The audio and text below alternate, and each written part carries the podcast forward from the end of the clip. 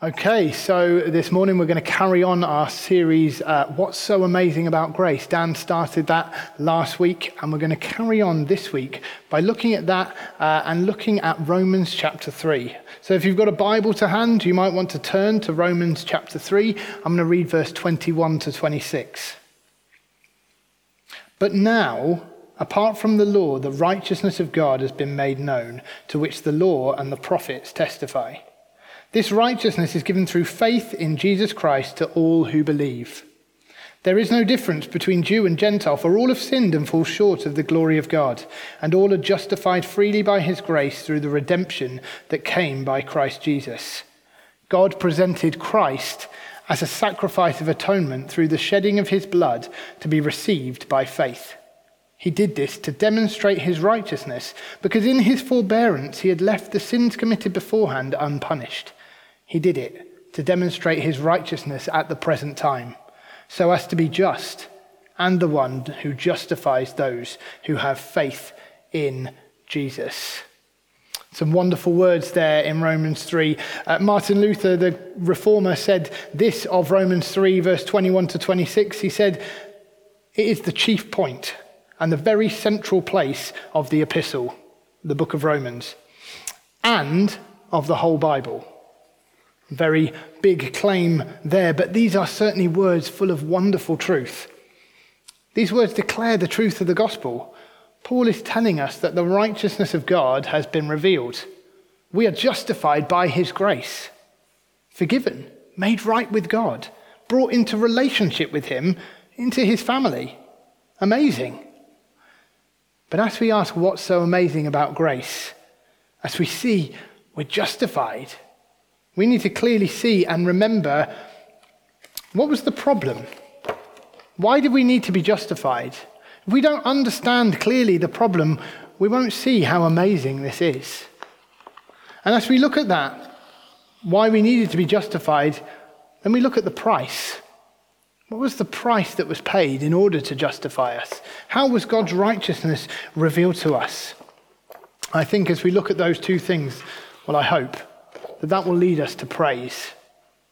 So, yep, we have three P's today. We're going to look at the problem, we're going to look at the price, and then we're going to come to praise. So, the problem to see what's so amazing about grace that justifies us, we must understand what was the problem? Why were we in need of justification? Justified by grace can roll off the tongue, but not hit home. I'm going to try and help us to see what's so amazing about grace with the help of this cake. Small but perfectly formed little cake. And this cake's going to represent our hearts, the state of our hearts. What is the state of our hearts? What's the problem in our hearts? You see, we could think that we're actually like this little cake. Our hearts are like this. Actually, it's very nice. Perhaps we could think, I'm doing fine. I'm doing okay on my own. I'm generally a pretty good person. I'm certainly not as bad as lots of people. But you know what? If I could get Jesus, that would just top everything off. See, I'm a bit plain at the moment, but getting Jesus, oh, that would be the cherry on the cake. That would be, it would just fill the gap that I need him to fill. He would make things complete.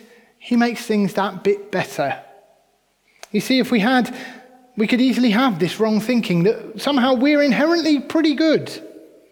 And if we just flick to these verses, but now a righteousness from God has been revealed apart from the law, that the law and the prophets have made, uh, sorry, but now apart from the law, the righteousness of God has been made known, to which the law and the prophets testify. A new way, a new way has opened up, and we could kind of think, well, I'm okay. Well, a new way's opened up.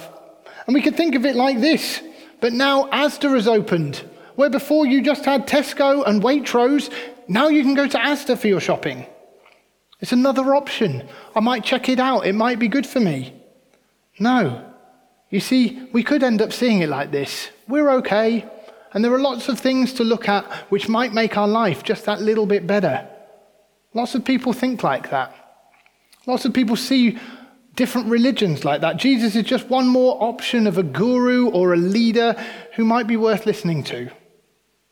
You see, if we're really going to understand what's so amazing about grace, we need to understand the reality of our situation. You see, that's what Paul's been explaining in the lead up to these verses in Romans. In the start of the letter, John Stott sums up the previous three chapters that Paul has been saying like this All human beings, of every race and rank, of every creed and culture, Jews and Gentiles, the immoral and the moralizing, the religious and the irreligious, are without exception sinful, guilty inexcusable, and speechless before God. This is the terrible human predicament described in Romans 1 18 to 3, verse 20. You see, as John Stott summarizes there, without exception, everyone is sinful. As Paul says in, in chapter 3, verse 23, all have sinned and fall short of the glory of God. So, we're not just a pretty good cake that needs a cherry on the top.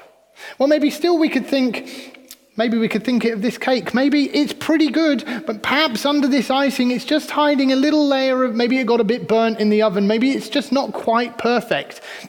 We could think, I know I've done wrong things. Yeah, Paul, you say, all have sinned and fall short. Uh, maybe I just need a bit of tidying up. Maybe just need the burnt bit scraping off the top. I'm pretty decent, really. Maybe the good outweighs the bad. People can think like that too. Be easy to fall into thinking like that. No, I do lots of good things too. But if we're to really understand what's so amazing about grace, we need to truly understand the problem as John Stott summarized sinful, guilty, inexcusable, speechless before God. You see what John Stott is describing what Paul has been describing is that we have all utterly missed the mark. We're utterly sinful. And the wages of sin is death. We deserve death, eternal separation from God, nothing less. We were lost and hopeless. You see, in the Old Testament, God had given the law, He'd showed His standard. This is how to live But all through the generations, everyone has fallen short. Everyone has sinned and fallen short of the glory of God. And, and this is what the law ended up showing up. So it showed that no one is blameless, not even one.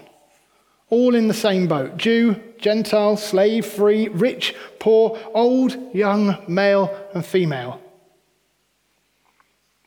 You see, we're not a good cake that just needs, might be a bit nicer, a bit more pretty with a cherry on top. That would just set it all off.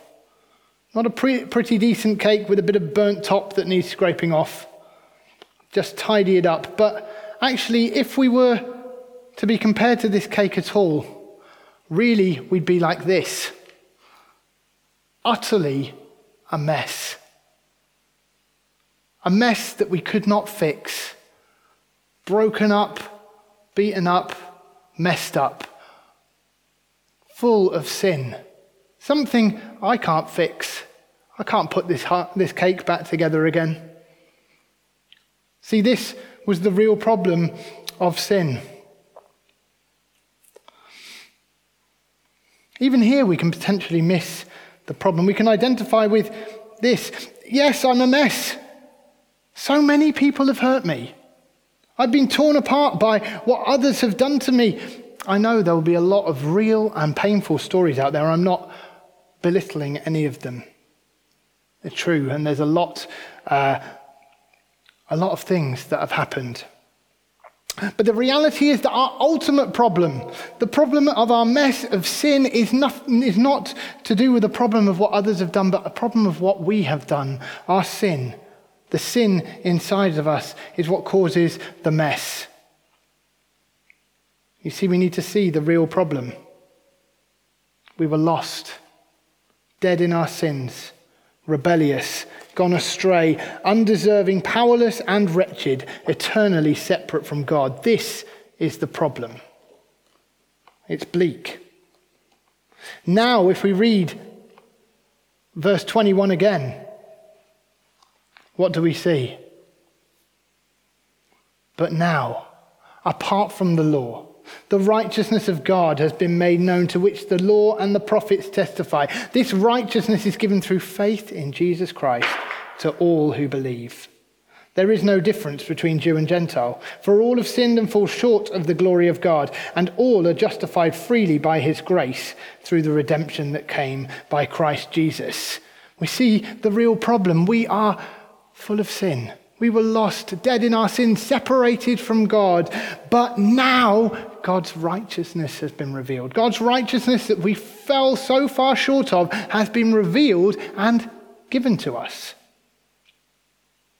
See, but now it's not a, it's not a new option or an add on. There was no way, but now there is a way. The only way has been opened up. The only way, the only hope, the same for all, Jew and Gentile alike.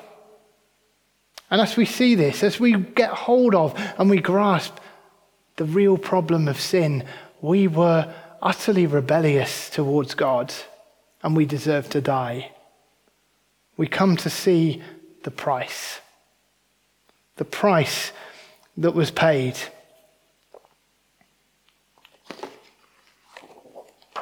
See if I can get this one to stick. There we are. It might stay there for a minute.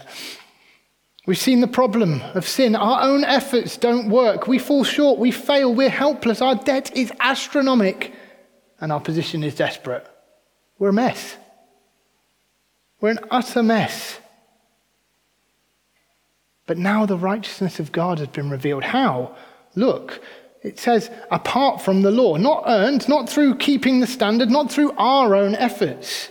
Look again, through faith in Jesus Christ to all who believe. It's been revealed to us, given to us by us trusting and believing in Jesus. Hallelujah. We couldn't do it, we couldn't earn it, and it's been given. What amazing grace. But there's more. How? How has this righteousness been given? And here, this is what's so amazing about the grace of God. Here's what Paul says All are justified freely, freely, despite our great debt, despite the fact we couldn't do anything about it, freely, by his grace through the redemption that came by Christ Jesus. God presented Christ as a sacrifice of atonement a sacrifice, taking our place, a sacrifice, paying our debt, a sacrifice, paying that debt that we could not pay, dying our death to satisfy God's wrath towards sin through the shedding of his blood to be received by faith. Here is what's so amazing about God's grace in justifying us. As we stood in a mess, utterly lost, utterly full of sin. Jesus, the perfect Son of God, steps down.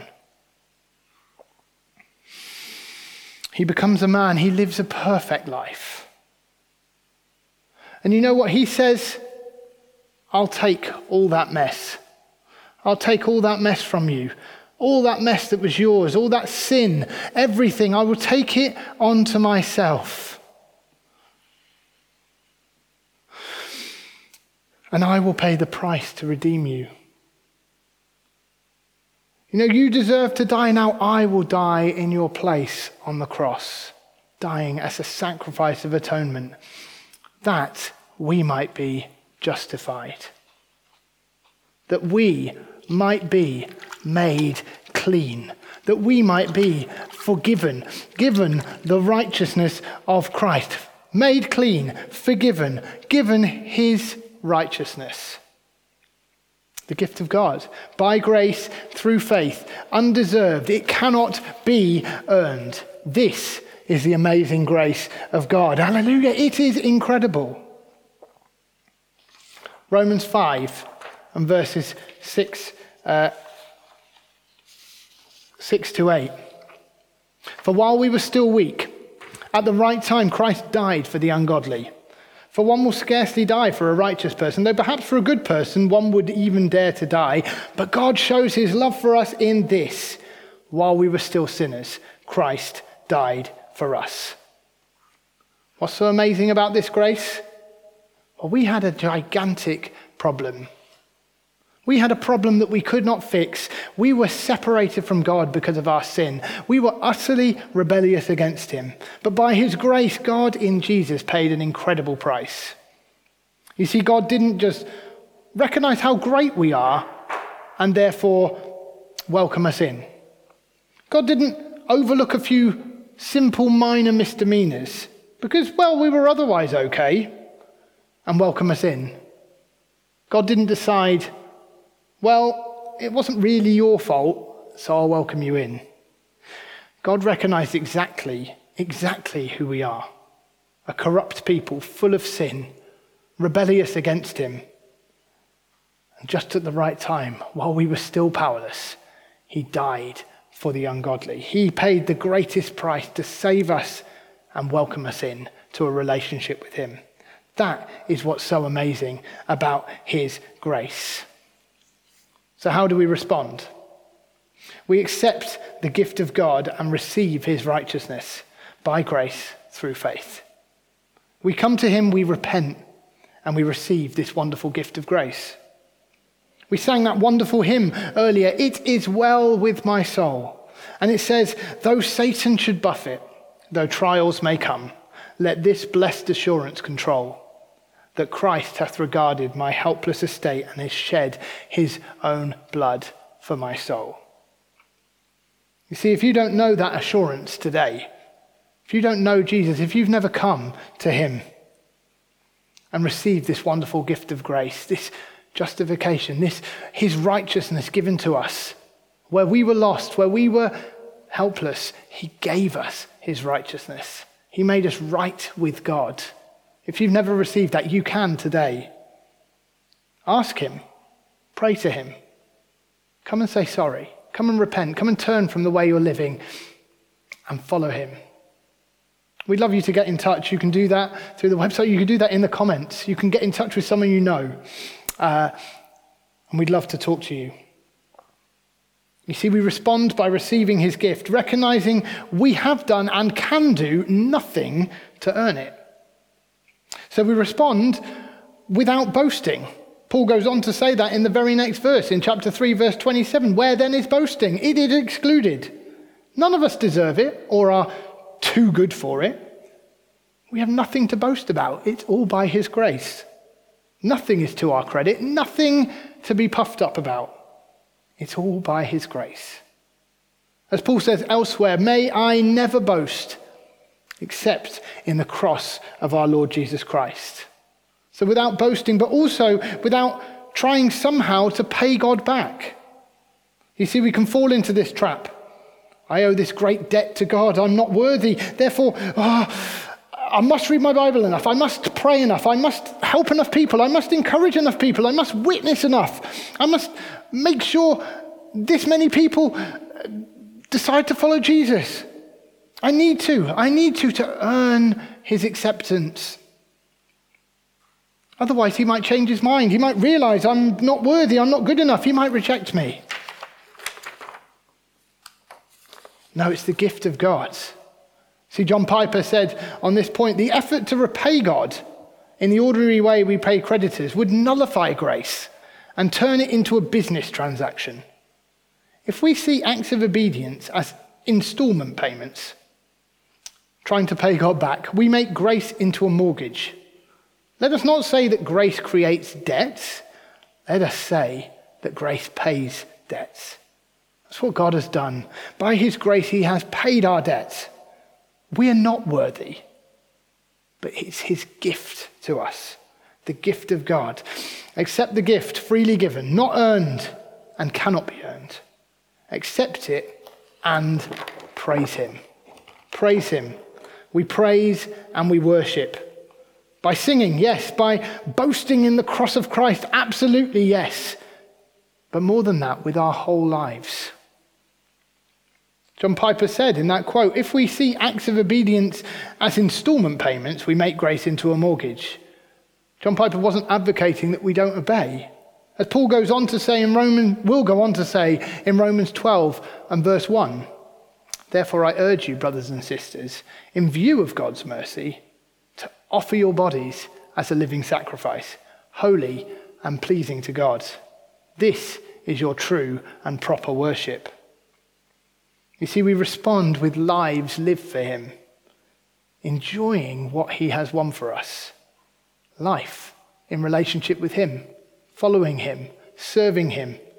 He has works for us to do, He has lives for us to live, yes, in response to His great grace. We're made to live for Him, made to read His word, made to pray, made to hear His voice and to serve Him. We get to do all these things in gratitude and love. Remember and enjoy what it is He has given us. This gift, God, that you've given me. You've made me righteous. You've made me perfect because as you look at me, you see Jesus. You see his righteousness. And so I will praise you.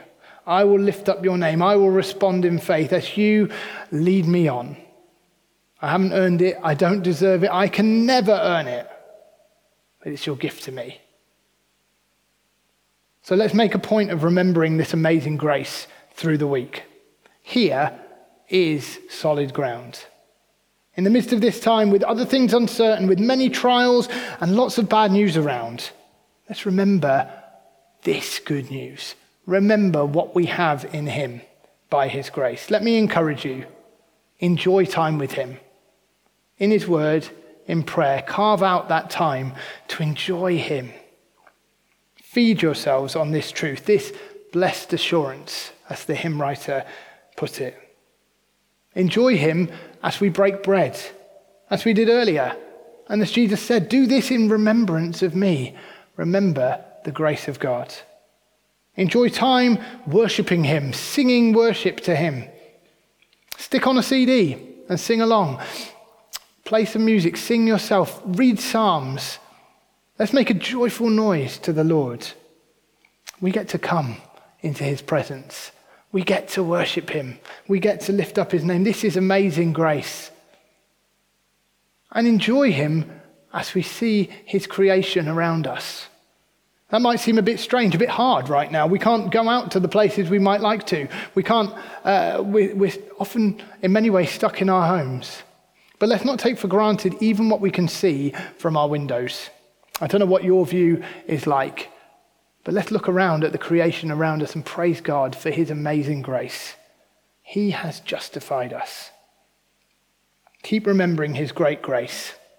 I'm going to close by reading the words of Psalm 103, verses 2 to 4. Praise the Lord, my soul, and forget not all his benefits, who forgives all your sins and heals all your diseases, who redeems your life from the pit and crowns you with love and compassion. He is the one who has done it. It's by his grace. He forgives all our sins. He redeems our lives from the pit. That's what he's done by his grace. We're justified, made right, forgiven, and saved, all by the grace of God. Hallelujah. I'm going to pray. Father God, I thank you for your amazing grace that justifies us. The righteousness of God has been made known by grace through faith. Jesus died on the cross that we might be forgiven. This, the gift of God. Thank you, Lord, so much. Lord, we want to worship you. We want to go from here living lives worthy of the gospel. Thank you, Lord, for your amazing grace. Amen.